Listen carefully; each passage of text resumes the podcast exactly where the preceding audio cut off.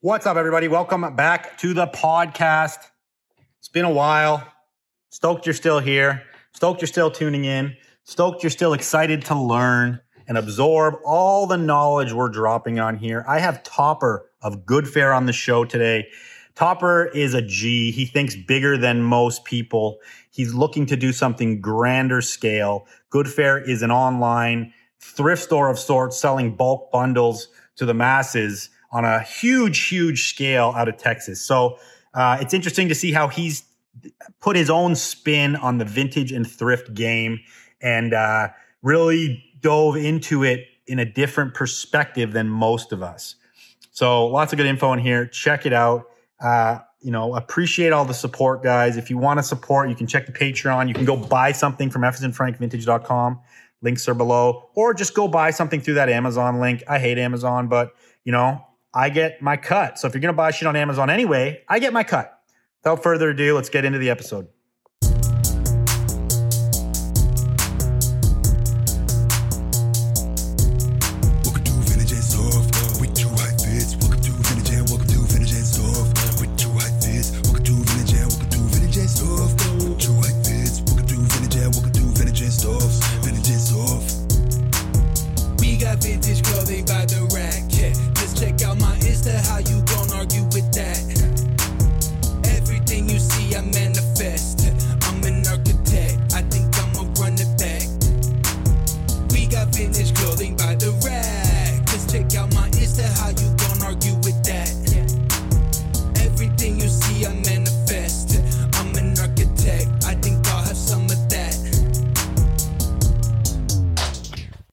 So welcome to the show, Topper. Super stoked to have you. Uh, obviously, you're in your Dude, you're I'm in your so stoked. office. You can see the fucking factory behind you.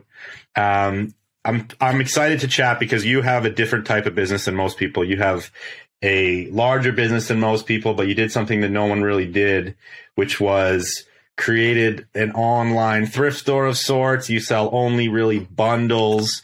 You're selling to like a broader Yeah. audience. You're really like pushing uh, sustainability with like the young consumer base. So, um, yeah, I'm super stoked to get into it.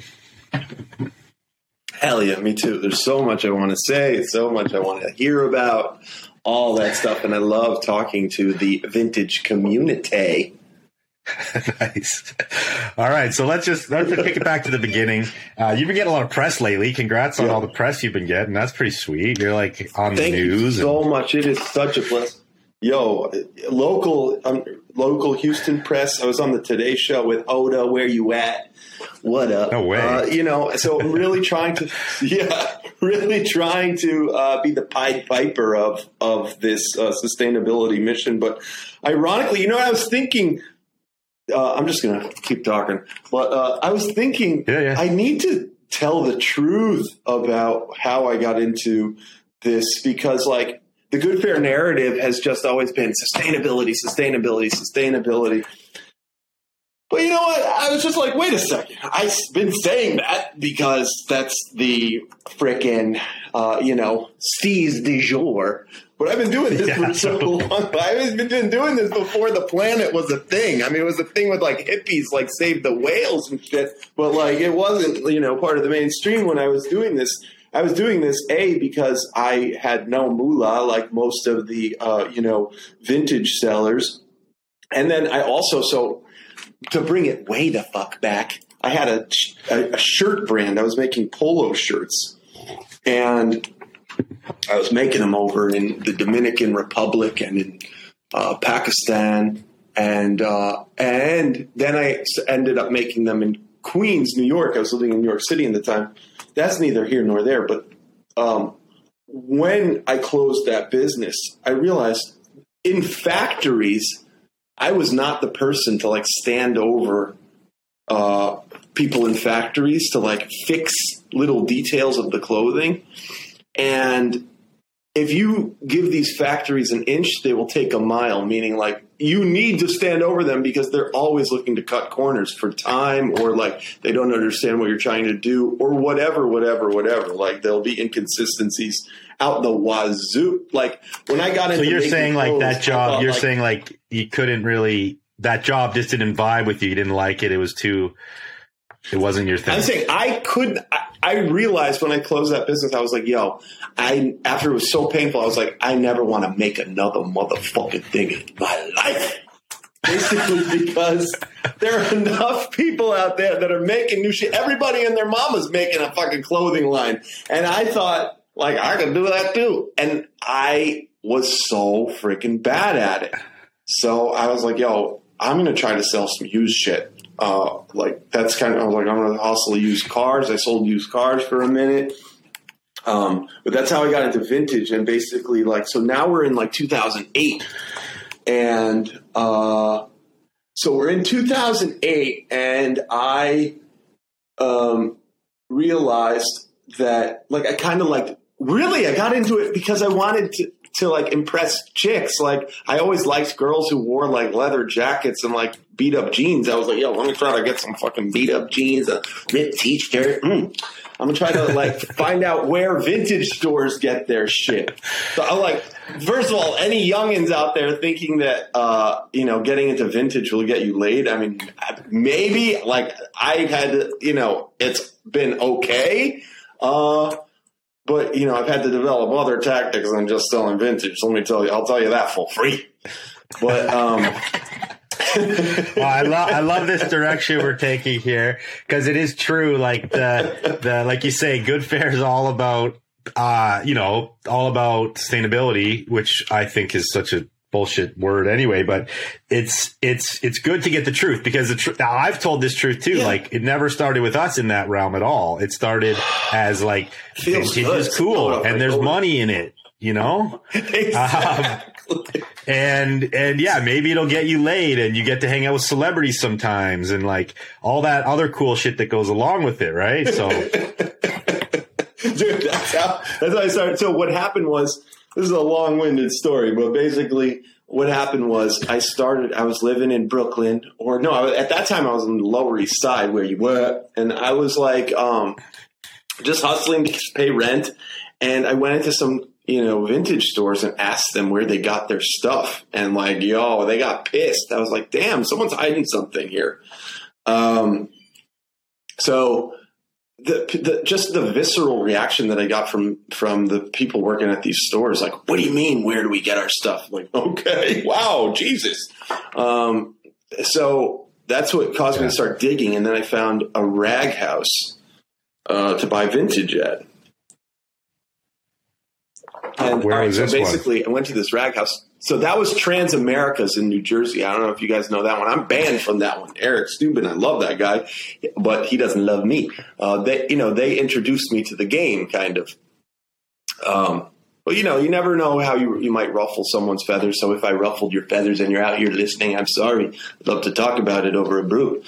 Um, but yeah, that shit happens. It's unavoidable in this business, and uh, yeah, you're not alone there. So. Yeah.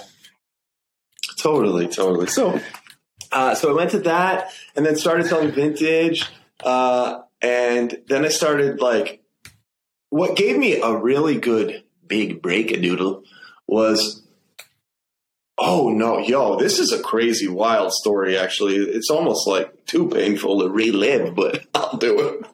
Yeah, So- let's get into it. I always, I always had the vision of like creating an, a large scale online thrift store, and I have fucked up so many times doing this because, like, yo, um, I've just lost. So I, I think I might be the money losing world champion after ThredUp, but like, at least they've been able to kind of put the pieces of the puzzle together.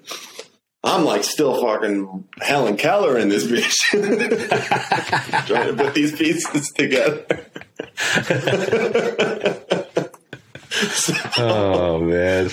Uh, basically, I started this other uh, vintage store, an online thrift store called uh, Nifty Thrifty, and Okay. like what I was doing with that one was I was selling one-off pieces, but with that, I was trying to be fashion.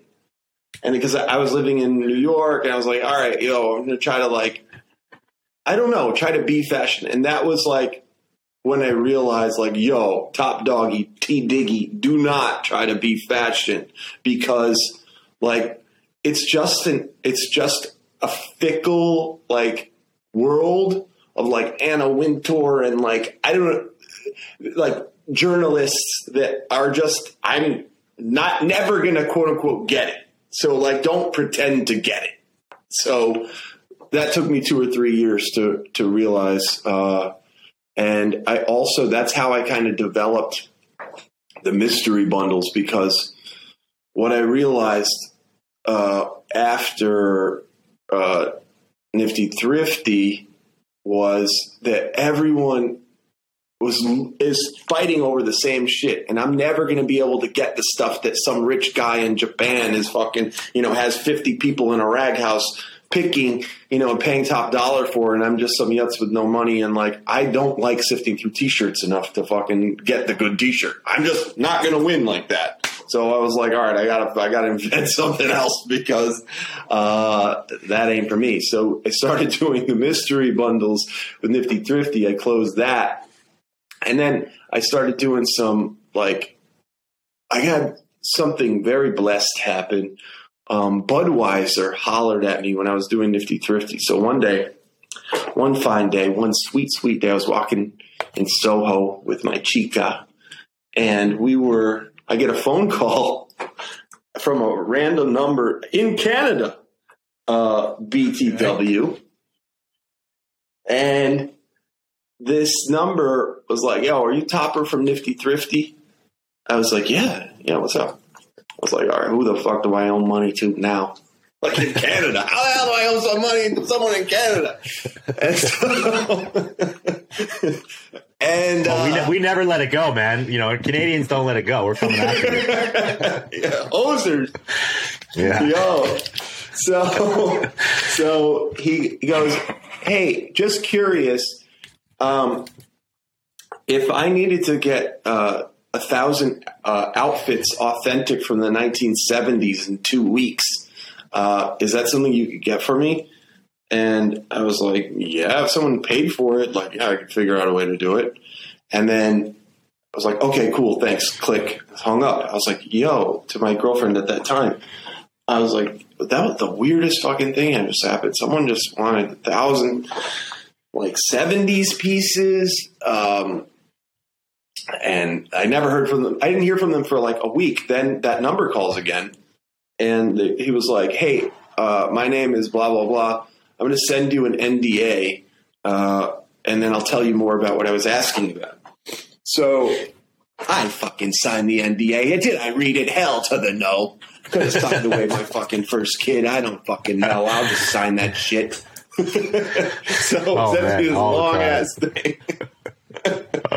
so I fucking signed the NDA, and then um, next thing I know, it's Budweiser, and they're doing this fucking thing called Up for Whatever, and uh, basically they needed a thousand suits. I mean, a thousand outfits from the 1970s, and they ended up paying me a hundred grand for that shit.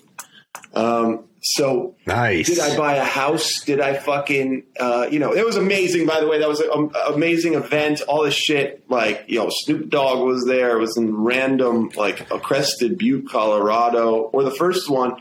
There were two of them, but yeah, it was unbelievable, unbelievable. And I ended up netting, like, the first kind of real money in my life. And I fucking went and bought a Porsche. And the next thing you know is This I guy, come on. I'm doing donuts and I fucking blew the engine. Yeah, you're like you're like Budweiser's gonna call me again next week, and I'll make another hundred grand. It's no big deal. yeah, yo, and they did. They did.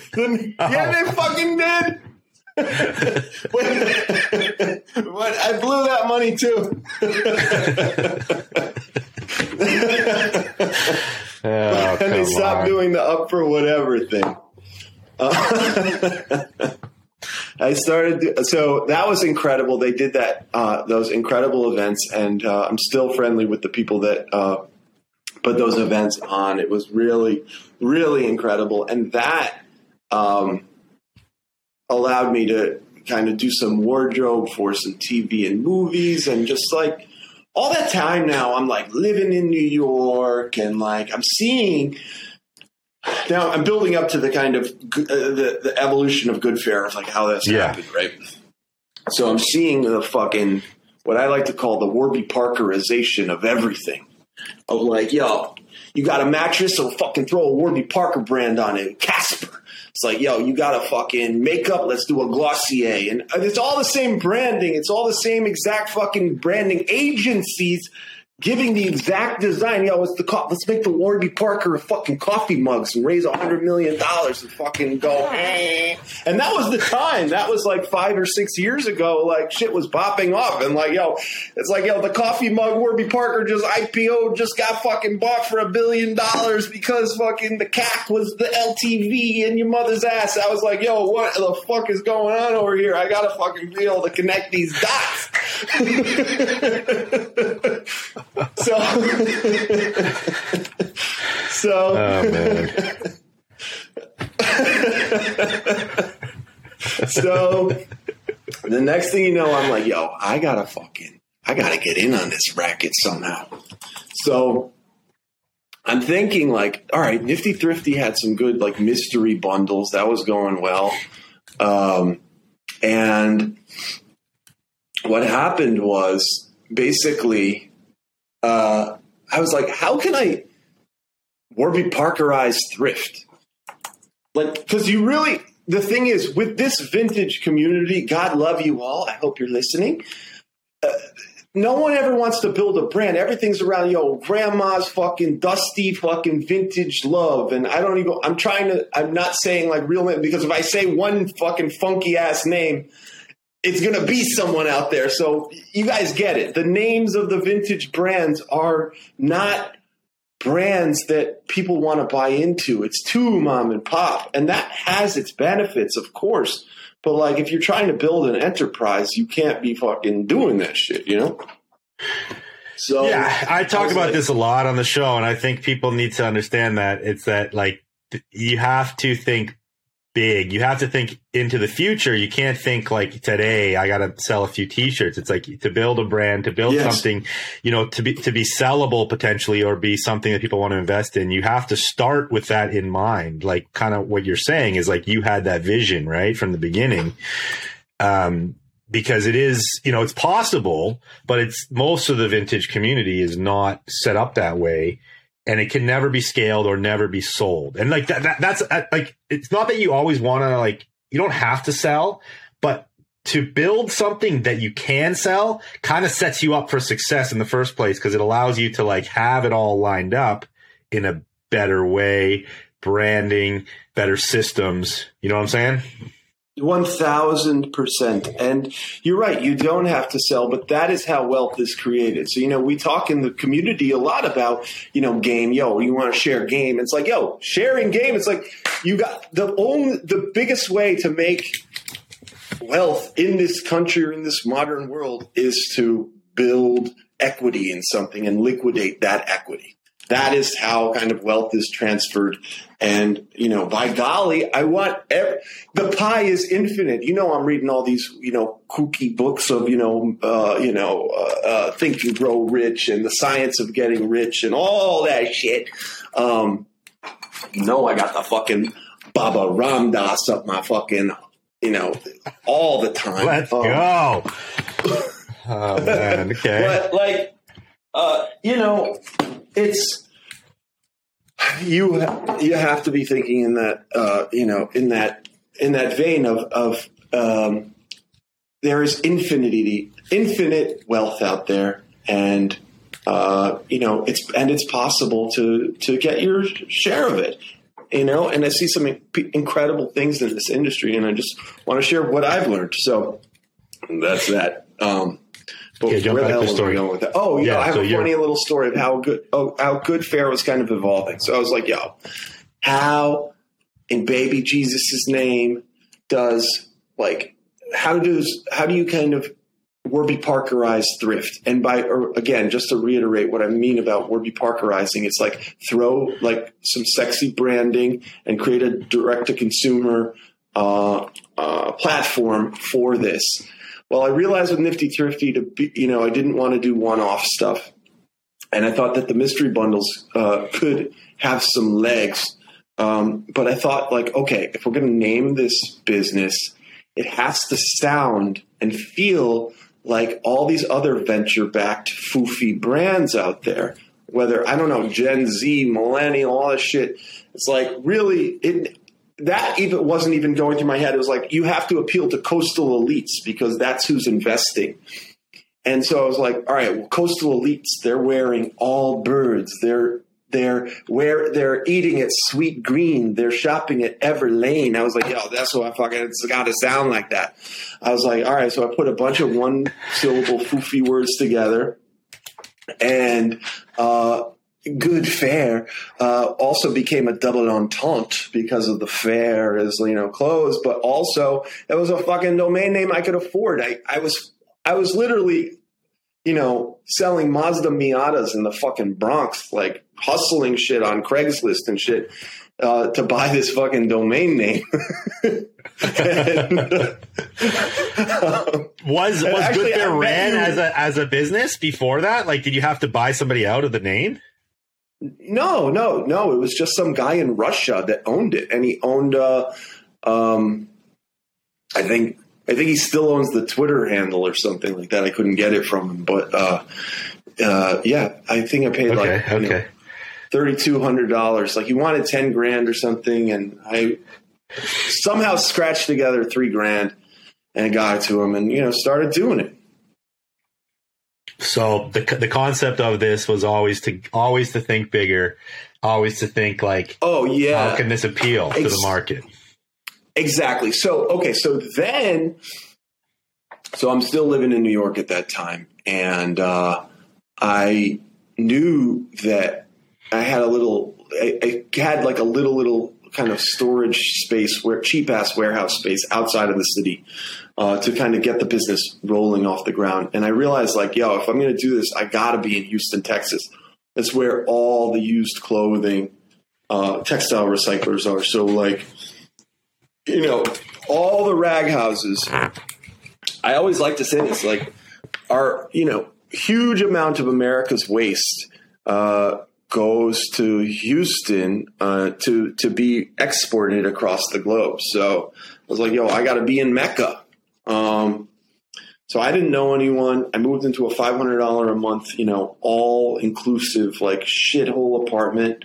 Uh, to, this was now 2019, so only a couple years ago and uh, just started just hacking away and and you know wheeling and dealing with rag houses and um, really you know scaling up this mystery bundle uh, you know concept because the whole concept so now that I you know I've shared the kind of genesis of the naming uh, and the branding basically the, the concept behind the, the product was how do you deliver a great product experience but not lean on the brand that uh, not lean on the brand that it was originally and kind of flip the script and say okay once it comes through our doors it becomes our brand. And that kind of is, in my opinion, the future of thrift because if everyone really is going secondhand first and sustainable, we can't all be fighting over, you know, fucking some random Ralph Lauren, uh, you know, Yeah. polo bear or some shit. That's so smart, and that's such a good point because it is still there's still so much onus on what it is. It's like you know we all tote that thrift is saving the planet, or we tote that it's it's you know don't buy fast fashion, all these things, but people still want to look cool, and they they still are dra- gravitated towards certain things. So it's like you know that's that's kind of where we came in with the reworking and, and all that too, but also still people are so gravitated towards like Nike or Adidas or like Ralph Lauren and you know being able to make it your own and have it be good fair have enough of a name that it, it's it's like they're speaking that as like you know it's that whole branding synonymous with um like kleenex is a tissue but everybody calls Yes. it kleenex and kleenex is a brand if they were like Good Fair's thrift and you have that is in your vocabulary that's like the ultimate uh brand awareness That's the goal. That's that's the ultimate goal. And you know, praise Allah. Hopefully we get there. Uh, but you know, we're just putting one foot in front of the other. And even if Good Fair doesn't do it, someone's going to do it. And you know, if we just keep putting that philosophy out there, if that it could be, you know, my contribution to this industry, then God bless. yeah. So so the concept run us through, you know, you've you've kind of spoke about it now, but run us through like Yeah. Deeper concept of, of Good Fair. So you it you you sell online, it's all bundles. How does it work exactly? Yeah. So we buy the bales that you can see behind us, and we buy them by category. So basically, it's like, you know, we got the t-shirts, we got the printed t-shirts, solid t-shirts, um, you know, crew neck sweatshirts, hooded sweatshirts, all these sort of things. We've experimented with many different categories. We've experimented with about 150 different categories, and we've whittled it down to like 30 because last October we had about 130 uh, uh, categories on the site, and they were all selling, but customers don't come back for the uh, the majority of them. And we couldn't deliver a great experience because the unpredictability around a lot of the products. So, like, I'm putting dresses on there. Know, you want a mystery bundle summer dress or some shit. I'm not going to say we won't ever do it again, but like, the, there's just too much unpredictability in the bales we're receiving as far as the size and things like that. So we're sending, you know, five dresses to someone who's not happy with any of them, and yeah, they got them for a good price, but it, it, it's just it wasn't the best way to do it. So we've whittled it down to the the, the products that have an enormous amount of predictability, meaning like a printed sweatshirt, a fucking printed t-shirt, a, a solid t-shirt. I'm wearing Good Fair. You know the kid doesn't stop. And like all these things around uh, just that are very, very basic. And then um, so basically you come to the site and you you know say you want some medium flannels and we send you two medium flannels and we size them up. We wash about 15% we got a big ass washing facility. My water bill is you know uh, i'm a big you know supporter of the town of houston let's just say that. And you know just uh like you know trying Yeah. to deliver the best experience possible and i've learned a lot of lessons kind of experimenting with it. It's uh yeah, it, that's a good point. You say like predictability within the bales, or, or I guess not even so much the bales, but in the in the category, it's predictability in the categories themselves, right? Because like dresses, like you said, there's Yes. variability. It, there's a hundred different styles of dresses, thousand different styles of dresses, all fit differently, different Yeah. hip sizes, bust sizes, all these things, lengths. Whereas like t-shirt is a t-shirt is a t-shirt and you can make it, uh, they, they understand what they're going to get a lot easier. Right. And then exactly they'll come back for that. And we've found that too in wholesaling, you know, uh, but also Oh, yeah. like trying to create, because again, with what I've done, Frankie's obviously very different business model, but we also try to like, so sta- we we call them uh, static products. We have one offs, but that's like super hard and laborious to sell. And then we have statics where like Yep. we're say um give you an example like hard rock shirts. Like you get enough hard rock shirts that i can be like you're getting a black hard rock shirt. It might be from vegas. It might be from like uh, Singapore. new york. Yeah, it doesn't matter but it's a hard rock shirt. So we can call that a static and take one picture for it. We're always Love it. looking for that because that allows us to like sell deeper into a SKU right? Oh, and that's that's the biggest probably one of the biggest single most challenges with vintage and secondhand in general online is that it out labors itself to sell one of one items and that's why there there isn't a scalability in a lot of it like ThredUp i guess is the one who's actually succeeded in in doing that but you like you said they've blown through like millions and millions of dollars hundreds of figure out- millions. hundreds of millions trying to figure out how to make that profitable right Yep. And they also, so when they went public in their 10K, basically, you know, the report that they just for the audience, you know, yo, when they go, when a company goes public and they raised you know three to five hundred million dollars before they went public. They said in their prospectus, like telling investors about what the company is, they said, "Yo." Obviously, they didn't say yo, but they said they will never, they have no idea when they will be profitable. And they still say, we do not know. We, you know, a lot of companies say, yo, in 2052, we're going to be profitable. ThredUp's like, nah, B, we don't, we have no fucking clue. and so, Yeah, like, that's that's the unknown world. That's the challenge of this shit. It's crazy. I mean, a lot of companies are like that. Like, isn't Uber still? uh Isn't Uber still like blowing through money? Yeah, I and think they're not Uber profitable. Still, I think Uber might be still. I don't really follow the stock market. I follow, you know, the, uh, I just watched the Netflix show. Sweet. yeah, exactly. But, yeah, You know, like, Adam there's a lot of Neumann is companies- lit, though. I'll tell you that. Uh, and you have it's it's these false valuations of things, but I guess the valuation comes into like us hoping that it's going to be profitable at some point. Yeah, well, but weird world. also, you know, it's I wouldn't even say that it's a false valuation because, like, the because ultimately they do. What can I say? Like, uh, Instagram was not making money when Zuck bought but that bought them for a billion bucks, and everyone was like, "Yo, Zuckerberg's a Zuckerberg." and it was like now this thing is printing like a billion dollars a second. And so, you know, Yeah, true. that's kind of why, where these inflation, uh, uh, these not the type of inflation that's happening right now, but I'm saying inflate. That's that's where these inflated valuations come from. Like, oftentimes they do pay, and when they pay, ooh wee, they pay big. Yeah. So I want to talk. Uh, you know, you talked a lot about the the rise of Good Fair and and and your vision behind it and your thought process. And it's important to. Well, I think a good subject is where is the value in a company, um, like say like Good Fair. Like where where does the value lie to you? Um, and like Yeah. when you look That's at a- presenting that to like venture capital, like yeah, like Mhm. what what is valuable to them?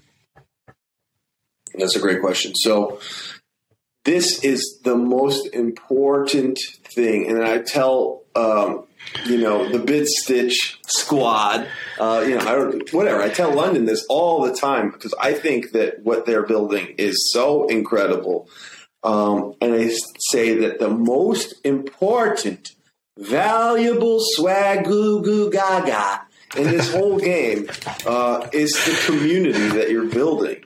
Um, and so, like in in the startup world, you know, there's this huge emphasis on CAC, which is cost of acquiring a customer, right? So it's like you pay Facebook fucking X amount of dollars, you get Y amount of dollars in. That's your CAC a doodle do. Well, the thing that lowers your CAC the most is the repeat business. Um, and so you want to build that community around the people who are talking about you, talking with you. That's another reason why, you know, um, why I'm trying to always get press, why I'm always trying to, you know, uh, engage with the community on the gram, on TikTok, uh, you know, all these sort of things. I need to get on YouTube very soon. Uh, but that's where the value, that's really where the value is. And that's where, you know, giant corporations pay big dollars, baby. So, like, you know, it's like a lot of times. All right, so I read some book um, or listened to. I audibled some book. I don't remember, but one of them that basically talks about how a company gets purchased for a few different reasons. Like one of the main reasons is a company gets purchased is it it um, is a, a larger company is threatened by their growth or something like that. So like you can make an argument that uh, Zuck bought Instagram because he saw and WhatsApp uh, because he saw you know the enormous user growth, and so he was just like, "Yo, peace, whatever. I'll pay whatever. I'm buying that." And that is often why uh, other companies. I'm not so sure how that works in retail, but it is my hypothesis that um, Good Fair will be acquired by a retailer who's wanting to be sustainable uh, who needs to greenwash themselves a little, fucking bless themselves in our fucking holy ointment because they've got slaves or they've got fucking you know, whatever, you know.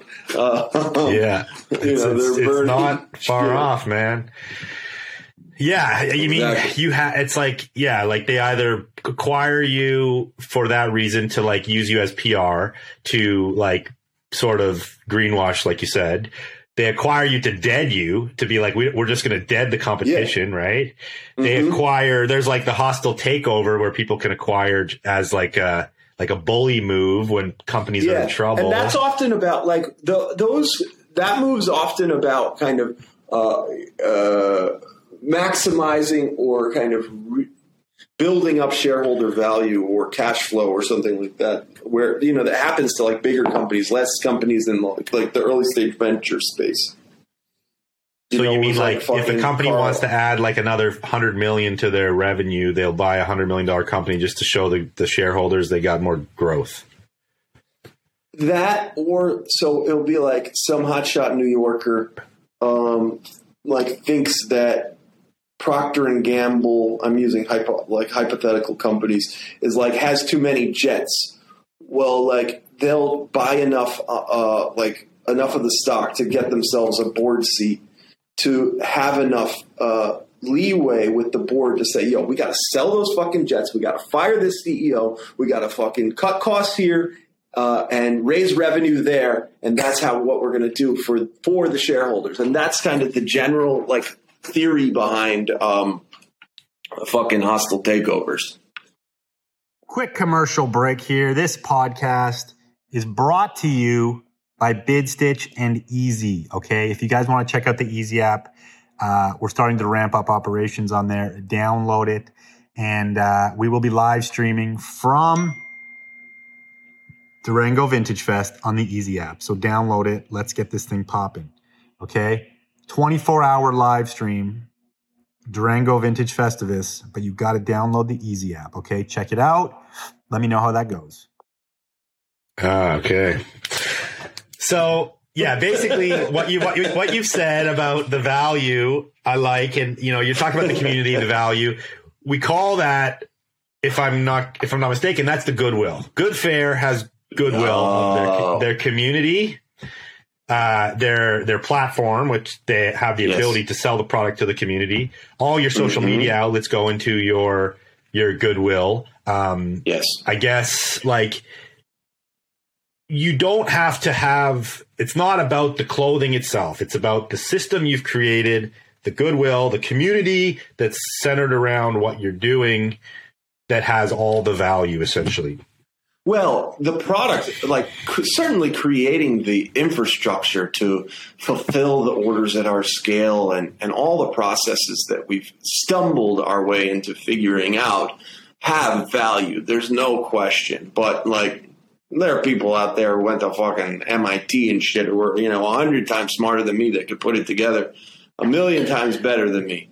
So, like, of course, we want to deliver the best experience possible. So that's really, you know, that's what creates all the kind of goodwill. But, uh, you know, so they, they- Yeah. they, feed yeah so that other. and that and that's that's kind of another thing to mention to this vintage community it's like most people have a business of some kind and whether that means like they're just thrifting and selling it's still a business but it's very grassroots right it's like the most grassroots business you Yes. can have thrifting and selling your shit now the problem is when you take yourself out of that equation, it doesn't operate because you're like, you know the shit, you know what sells, you know what's working. So so a huge thing about taking any like vintage or secondhand business to sellability is to be able to take yourself away. You got to be able to be like, can I go away from this company and it'll still work?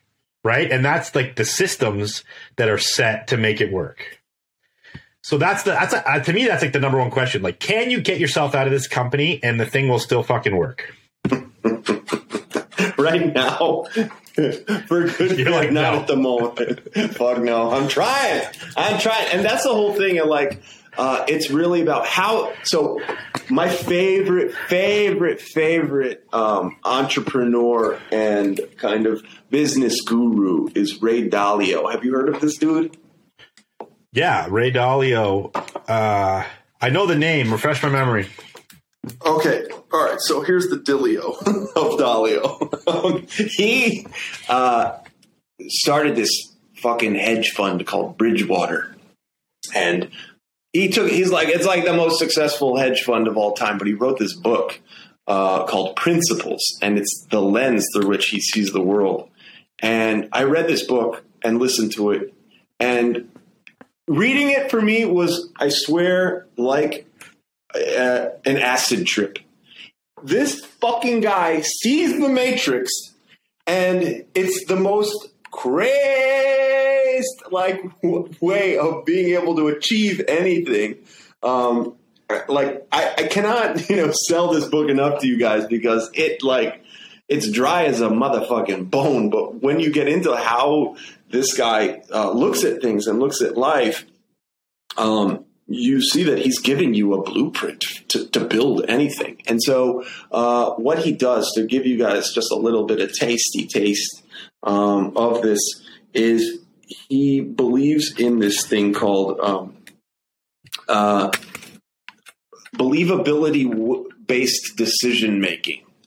So, I mean, there's so much more to this, but one thing that I really love about uh, his steez is believability based decision making. So, like, he grades his fucking um, employees on how believable they are in certain areas. And that's not saying like that they're fucking lying. It's like, yo, have you accomplished this thing we're talking about like more than three times? Like that's his benchmark. And like, if you have, then your believability is like higher than like the guy talking out of his ass who hasn't fucking done this thing. And so like, that to me was like a huge unlock because I always get lost in the sauce. It's like, you know, Billy said we should do this and Sandra said we should do that and blah, blah, blah, blah, blah. And it's like, okay, well, who's the most believable, believable in this circumstance? And so that was a big unlock for the kid. Not that I follow. I, I don't have the discipline to follow the shit the way this motherfucker does. I'm still fucking that's- lost and stumbling on my shit. oh man, uh, that's that's a super interesting concept. I'm going to totally read this book, and anybody listening should also you fucking read this have. book. Uh, but that's like- Believability thing is is is uh, you know I talk so much about trust in my company. We talk about trust, and trust is believability is trust. Essentially, you're trusting that what someone's saying they're going to do, they can do by their past uh, um, fucking endeavors or whatever they've done. Right. yes. Now, so we like look at that in my company and we, we were always trying to build trust with you. And, I- and I guess we're trying that I promote this for my staff to build trust with each other, but I'm also looking to build like the utmost trust with my people because I want them to be able to trust me so that I can, that they're showing the same like, uh, commitment to me that I can trust them. Right. Yes, And- totally. I think that's super important. And it's funny, like when you said believability, the first thing I was thinking about was like motive, you know, like every company, you have to get up. You have staff meetings, right? You have like a pretty large staff, I'm assuming. You have to like rally the troops essentially, and you got to get in the room and you got to like fire people up about what your mission is, about the tasks for the week, about like goals and shit. and Mhm. you got to be All believable to them because it's like, eh, it's like, yes, there's truth to it all, but there's also like, it's motivation is such a funny thing because you're trying to motivate these people and they got to believe that you're committed and you're going to make this fucking thing work and, and get them on the right path. And like, that's what I was thinking about, like believability, say like in Yeah. like a, that kind of setting. But, um, yeah, sounds like an interesting book, man. Yeah, Uncle Ray Ray really goes hard in the paint. But basically, Was he I the, think was he the guy in in in the Big Short? Sorry to interrupt. Was he the guy in the Big Short? Like was No, please. part of like the 2008 financial crisis thing? This guy right So he did. Uh, he did. He did come out winning uh, in that, but I'm not sure if he was in the Big Short. But like, Oh, okay. Bridgewater fucking, you know, cleaned house because he was able to see, you know, predict because of historical looks back at like 200 years of fucking financial data. Uh, he's on some like looking back at like Roman times and shit. Like, Wow. he goes. "Eh." No, he's so next level. It's it's like beyond. He is a he is a walking god. I, like I really, I'm on this guy's jock. Like nobody thinks this. Oh, okay. Sorry, sorry to interrupt. Keep continue with your your next story. There. No, no, I don't even know what the fuck I'm talking about right now. Okay, so Where then I'll we? move. We'll move. We'll move on a sec. Uh, Yeah. So let's talk about that, like like staff and like you know running a company Mm-hmm. of this size. So how many how many people you got? Um, so we're down. Well, we've we've had up to like 25, so we have 13 right now. Like corporate. Okay, cool.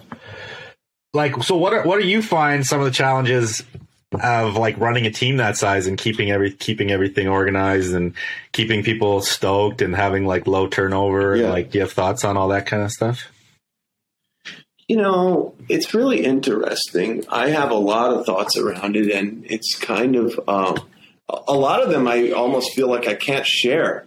Um, but let's just say, That's like, uh, it's a very, very weird time right now, uh, and things have gotten really freaking bananas. Um, and uh, uh, you know, I'll just say, I love them all, and uh, uh, you know, work is hard and it's not always fun. And uh, I have a tendency to want to be a people pleaser. And I'm always trying to please them and please investors and please everybody else and please the customer and all this sort of thing. And the bottom line is like, I have lost my way so many freaking times. And the only thing that, you know, continues to uh, uh, reap uh, benefits is just pleasing the customer first. And so I'll just kind of let's just leave it at that. okay. Um, Move along. so what what what's in the future plans for Good Fair? Like, can you share some some thoughts Yeah. about where you want to take it? All of it, baby, all of it. So, so the business is growing. We're in a good place, and you know, sustainability is becoming a thing. I think, like from a branding perspective. So, like last year at this time, my vision was to like really, really lean so hard into the whole sustainability thing. But it's so interesting because it opened Good Fair up to what has been what I refer to as the woke Taliban, and basically, like it opened us up to like, all right, we're saying that we're sustainable. Well, people on TikTok are like, you know, coming at us so hard about random things, and it's just like, you know what? I'm tired of trying to like um, be a hostage to this steez, where I'm like, we're trying to do good, we're trying to stay close, and I, let's fucking leave it at that. You know, we're not perfect, and like we sometimes have to ship things in plastic, and we do have to use the post office and FedEx, and they burn fossil fuels. Hey, it's not freaking perfect, but we're, we don't have slave labor in China. Uh, and like we're not pouring dye into rivers like like most fast fashion brands. So we're trying to do our best. Um, so that's me like venting a little bit, but um, so I stopped Oh, leaning it- into this super relevant. thing so hard. You stopped or you did Yeah. lean into it?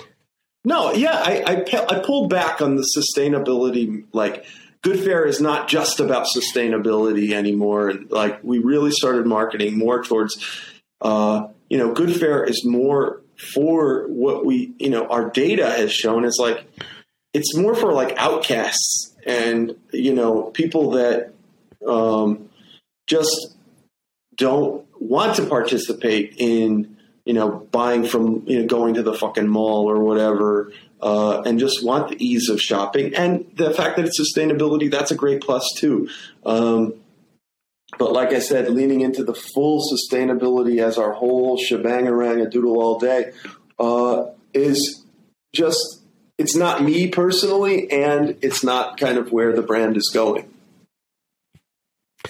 Yeah, uh, I love that you said that. You know, that kind of brings me. I had I'd written a note here about like core values and and the mission of um of any business, but your business in particular. So have you have you done gone through the exercise and have you like identified like what those core values are?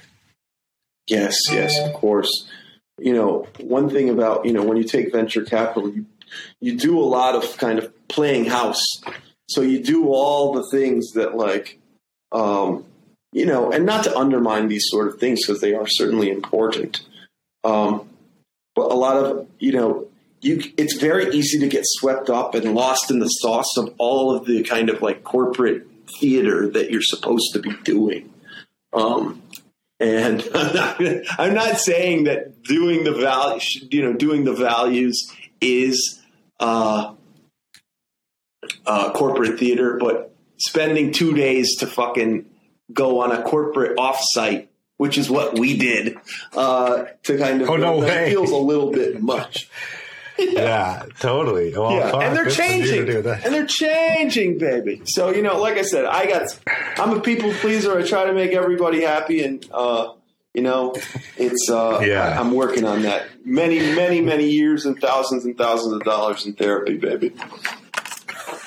So, but oh, there's there's the, there's the uh, good fair profits into uh, into mental health. exactly. But I had an interesting shit. I had something else that I wanted to talk about around. Oh, so more on the direction of Good Fair. So we okay, yeah. we're trying to build a big business uh, and a meaningful business that that does good for the planet. That's that's really important. But ultimately, my dream is to eventually have brick and mortar. Um, I'll probably be opening a store in New York City uh, next year. Next winter is our goal. Um, and uh, uh, you know, I'd like to have brick and mortar in New York and LA, and you know, start with that, uh, and then How, eventually, how would those run? some, Can you, know, speak to those a little bit? Would they be would they be like uh like sort of an upscaled thrift, or would it be bundles still, or like what what's the concept of the retail? Yeah, so I think uh, the way we've been talking about it internally um, is uh, probably just have them more as kind of good fair billboards in the sense of like you know in good locations, um, and so we probably be leaning into kind of better uh, better stuff, uh, better products in you know Soho or something like that. So uh, so it'd be a smaller store you know, better stuff, some great tees, some great jeans and stuff like that. Because another thing is we've we've developed some great buying power now as as we sell all these mystery bundles. So it's like, well, we want to lean into that a little more. We can't sell fucking jeans. And it's like that is a tragedy to me. And the reason why we can't sell jeans is mystery bundle sizing, like back to the dress thing. Like, boy, we had them and they just upset customers. And it's like, oh man, we have such a, we have the potential to sell more, you know, to access more jeans than anyone in the fucking country. Like, I, I, I really want to find a, a way to, to sell them. Um, and then, like, you know who I've heard does a great job, just a shout out, the Vintage Twin in New York City. Uh, they have this thing called a Genius Bar where they like hem your jeans, uh, you know, for you, and they just have vintage Levi's and things like that. I always think that was cool. I might, I might, you know, put a shingle up and sell, try to do that too, right next door. Yeah. God bless. So the, uh, we're uh, we're looking at that same concept, and I I think uh, obviously retail right now is doing really good, right? Because post pandemic, everyone's like trying to be out and do, and they they're they're kind of like they've kind of had enough online stimulus. They're like, Let, let's go out and have real experience right now, right? And like shop. So for my for my take on it, retail is doing really well right now, and I think it will continue to do well. Um, Top, are you there? Yeah, I'm listening. Oh, okay. Sorry, your screen Yeah, can you hear weird for a second. Anyway, um, Oh. and you know, I think, like you said, a billboard, which is the concept of like using that mainly as like a major marketing tool for the brand itself. Then you you onboard Mm-hmm. customers through the retail into the fold, right? Um, Yes. Which you can tell the story really well of who you are, what you do through a retail like immersive experience. They come in, they your your your staff sort of teaches them and introduces them to the brand. Maybe they buy something, maybe they don't. Um, but you now have kind of brought them into what you do and hopefully they become an online customer from there on out.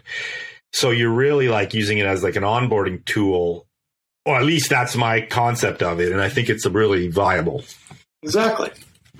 That's it. Um, Yeah, it's it's great, and and if you can kind of uh, cash flow a little bit or, or break even, it's it's even better. So, um, you know, that's the plan. So our plan is uh, we want to eventually be getting into retail, and we're experimenting with uh, with manufacturing with some recycled fibers. So uh, that's a couple months away. Also, maybe for uh, you know next year. Um, just kind of seeing where that goes because back to the scalability thing, we've got this huge pent up demand, and we're trying to, uh, you know, really feed that demand and how we can do that. Yeah, smart. You mentioned repeat customer, like it's a lot cheaper to have a repeat customer than to pay for one, kind of in a previous uh, thought process. Oh, but yes. do you know what your what your Yes. repeat customer base is? Like your percentage? I do. Yeah, I'm not. I don't share that stuff, but uh, Okay. you know, it's pretty good. And basically, uh, you know, I'm so grateful for those repeat customers. There's a lot. There are a lot of tactics um, that can be used to kind of attract them back. But at the end of the day, it's there's two things that bring them back. Well, you can do all kinds of email and text message, and coupon codes, and referral rewards, and all this shit. That doesn't move the needle half as much as one, a great first experience, and two, newness. So that's kind of like retail uh, things that I've learned. It's like you know you got to try to have new products, new you know new steezes, new swagoos to offer uh, these loyal uh, fans of, of yours.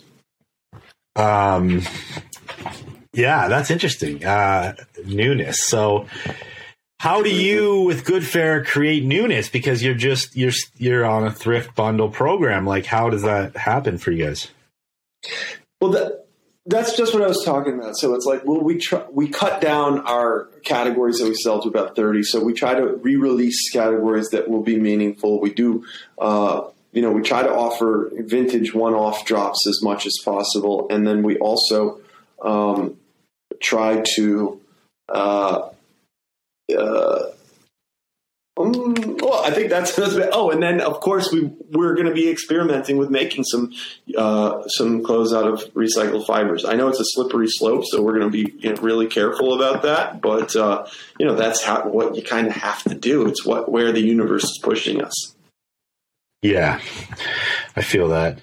So interesting. You know, you're saying one-off vintage drop. So I had a question here written on my on my notes about Mm. like you guys are you guys are you guys are seeing more product than most people. You're digging. You have Mm-hmm. bales coming in all the time, or or you're even situated in some of these factories and. You're sorting a ton of product because you're shipping out bundles. So every order is obviously more product than the normal company would sell.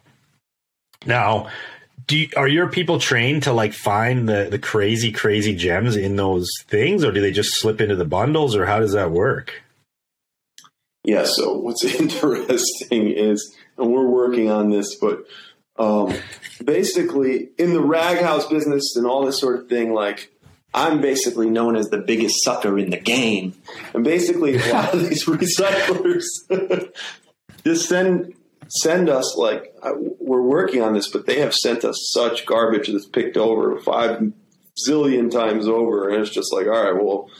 Good Fair needs this product so bad they'll they'll buy it, and so that unfortunately has caused us to not get great, uh, you know, some not get great bangers. Um, yeah and we had to restructure basically how we bought. You know, really discuss with um, other recyclers like you know the need for us to have unpicked material. But um, the short answer is at this point, yeah, we do pick most of them uh, the bangers out, and that's kind of where what we're kind of supplying. Well, we sell to Nordstrom, so uh, we're selling to them, and then uh, some bangers go to them, but also um, we're stockpiling a good amount of them for our stores, for our future stores. oh okay cool so yeah so you are in nordstrom tell us about that program like what how did it do obviously I know, i've talked to you about this off camera Yeah. but how is it doing Yeah. and like are they happy with the program Yeah, so they're they've got a really high sell through, uh, and we're just really working closely with them to figure out how we scale it because you know they've got a complex organization and there are a lot of moving pieces. You know, you know, like all the uh, I's you have to dot and T's you have to cross. And I told you this off camera. I'm losing money on it. Good Fair is losing money on it, but you know we think that it will eventually pay off. Um, but uh, you know we've got a big dream for it, and we just keep pushing. And Yeah, so the they're selling, really like- high because the kids want it. Yeah, exactly. And I think you know it's it's just to get in that door to see where that goes. The, it, you speak of it's a big complex organization. It's so true, and and it's so complicated to sell to these people. So complicated, like it's it's almost a nightmare. You have to like figure out the fucking matrix to like deliver the product, how to label the product, how to uh, how to send your invoice in. Like nothing is easy dealing with these companies. And exactly, and everyone is in a different department. So the person who you sold the product to is not who you shipped the product to, and you know, and the person who you have to collect from is not the person you have to send the bill to, and all this sort of thing is just like. Oh, you didn't you didn't read page 273 on the on the manual that said you know question that type of question has to go to this type of person. It's like, no, I'm sorry, please don't lose my business. Like you know, all this sort of thing. You think Topper's going to read the, the manual? He didn't even he didn't Topper didn't even read the NDA. He's not going to read the fucking manual. Uh, man, fuck. Yeah, it's uh, we, it's trying to explain to these people who work in new fashion about our business. Like you're, you're, you're it's it's it's so foreign concept to them because they're like, wait a minute, you have so you're telling me every s- SKU is different, but it's a SKU, but there's all unique pieces. And how does this work? And how do we market it? And how do we put it on the racks? It's like it's so complex to them because it is different. And that's again going back to like that's the fucking struggle of making Yes. the used clothing business scalable and available to everybody. hmm It is, but we're gonna find a way. We're gonna find a way. That's what we're here to do. That's the mission. Exactly. Um, so yeah, you said you scaled back on sustainability, or kind of not maybe not scaled back. You're doing the same thing, but you've kind of pushing it less to the consumer. yes, exactly. I've had I've had uh, similar thoughts on this. Like you know, like we said in the beginning, like it was never the main main purpose or mission that we came out to accomplish. We were, you know, come and most people in the business. There's nobody out there in vintage who's been in it more than five years who'd tell you that they started in it to save the planet. It's just not accurate Yeah. for the most part. Um, but it's so funny when you look at it. Like people don't, in my opinion, people don't really give a shit. They do like maybe 20%, but the 80% of where their decision making comes in is like, is it fucking cool? Period. Does it, does it make me look good? Will I get laid wearing this fucking thing that I bought? Like those are the the things that get make people make decisions. And then yes, if they get to feel good about it, that is the bonus, like you said. Um, it's an extraordinary luxury to be able to care about the sustainability thing. And I think that uh, also Gen Z, uh, you know, God love you, is full of shit. It's like look at how look at Shein. You know, these are the so it's basically like uh, Shein, you know, is doing ten billion dollars a year or more in revenue, and being sold to the same people who are, you know, on TikTok talking about cancel culture and sustainability. It's uh, very, very. Um, it's it's all a charade. It's all a charade, and I'm over it. I'm fucking over yeah, it. it's true. It's it's so funny, and like we've experienced it just like you have. TikTok, people love to slam shit on TikTok. You said like how that was happening with you guys, and oh. people want to slam shit. And then it's funny too because you know you and me were seasoned businessmen, I would say. So, but the staff gets fucking fired up. At least my staff Oh. would get so Oh, fucking fired up about it. Yeah, and then you have to like you have to bring them down off the fucking bridge. You know what I mean? Yo, I can't handle those ups and downs. The, the chaos that happened one time when someone came for us to cancel us on TikTok, or everyone, you know, the shame involved, and we're now going, you know, this person and the community, the TikTok community is coming after us. It's just like, yo, I'm not going to kill myself over this. We're just doing our best. This is nuts. Like, there's got to be some kind of cra- like craziness pill that we can take to chill us out. I don't know. Chill pill. Yeah, say. no, it's fucking, it's so accurate. Um, and I've had that exact same experience. Like it happens often where people get so fired up in the office about these little things that are happening. And I'm like, okay, like we got to mellow out. Don't worry about it. It's not a big deal. And you got to know that that person who's coming after Good Fair to cancel you literally probably just wants to go viral. Like they don't even care about Good Fair probably in that level. Exactly. That's yo. I like, and also what's crazy is when when we get canceled, we see an uptick in revenue uh, because people are coming to our site and and then buying stuff because they can't resist the you know a cheap uh, you know thrifted product. So it's just like very very crazy. I don't. I certainly don't want to continue to get canceled all the time. Um, No, But- no. But yeah, it's that any press is good press mentality. You got to adopt that, and you also got to adopt the. Well, this was going back to that Uber uh, document. Well, it was like the dramatization Netflix series on the founder of Uber, but you know he was obviously a fucked up guy and did a lot of stupid things and was not a good boss to his employees. But you know, in in that show, he delivered a damn good motivational speech. But um, one of them was like uh, talking about how like the city wanted to shut him down originally. You know, the cab industry wanted to shut him down, and he's like, "We're the we're the disruptors. Like we fucking made it. Like the city's coming for us. You know, it's kind of like that too. You can flip these things into like a we fucking Wow. did it. Like these people are coming at us." And that's what we want. We want to be disruptors in the game. I mean, I don't know if that exactly relates to like TikTok getting canceled, but it's you can look at these things in different lights, right? Wow. Well, he, yeah, he is lit. That is unbelievable. I got to watch that. Um, and I haven't had the, the balls or the confidence to, to do something, to, you know, try to flip the script like that. And because again, I'm always trying to please. Um, but man, I, I could use a little bit more of that. That's amazing. Yeah, that well, if you're anything like me, that show will fire you up to go give it a, a good motivational speech. So definitely watch it. okay. Uh, um, I mean, that's kind of a good place to end here. I think you know, I, I that, was a great chat. I, I appreciate uh, everything you shared, man, and um, that was so I much kinda fun. just- I, yeah, I love chatting. We got to hang out. So your your your Yo. birthday party is coming up here. Coming up. Are you going to make Which it is, down, uh, baby, or what? Your your it's your big four zero, right? Am I right? Yes. Yes. Uh, it's October. No, September next week. September. My real birthday It's is next 13th, week? but my yeah, but my party is the seventeenth. Um, don't know if I'm going to make it, my man. It's a bit of a trek, but I do appreciate I do appreciate the No, it is a show. Oh, such a joy, man! I really, really can't wait to hang with you, and you know, can't wait for you to come down to H Town and you know get into the rags. We're going to be coming soon. We're going to be coming soon, uh, and Hell I'm yeah. definitely going to be hollering at you.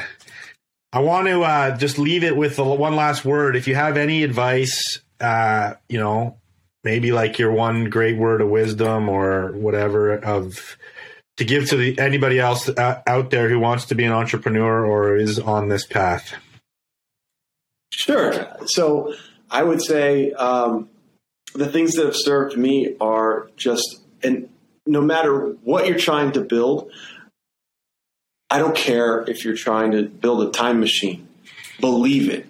Fucking believe it. I don't give a rat's ass who says it's possible, what says it is, how big the fucking vision is. Yo, fucking you believe that shit. Even if you don't believe it, you fucking tell yourself you believe it.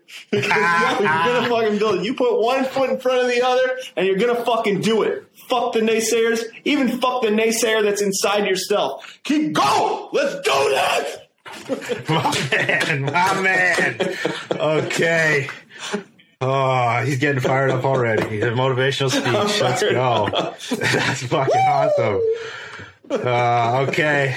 Thank you, Tom. Appreciate it, my man. Yo, thank you so much, Drew. So much fun. I can't wait to share this. Uh, and and uh, yeah, it was, it was great. Well, thank you all for tuning in. Appreciate it. You know I do. You know I do. More episodes coming your way. Might even start doing some live episodes. I will keep you updated on that. Very, very exciting stuff. Again, if you want to support, go get on the Patreon. You can buy something from my website, FAsInFrankVintage.com, and I'm going to throw you out the code. It is VTGN stuff to get you 30% off. VTGN stuff to get you 30% off. FAsInFrankVintage.com. If you must buy some crap from Amazon, use my link. That is a huge way to support me. Take money out of Bezos's pocket and put it in mine because you know he doesn't need any more money. That guy's loaded. Uh, although somebody did take over the richest man in the world position recently. So it's not Bezos anymore or Musk. Anyway, enough of that. Drew Heifetz, over and out, Vintage and Stuff podcast.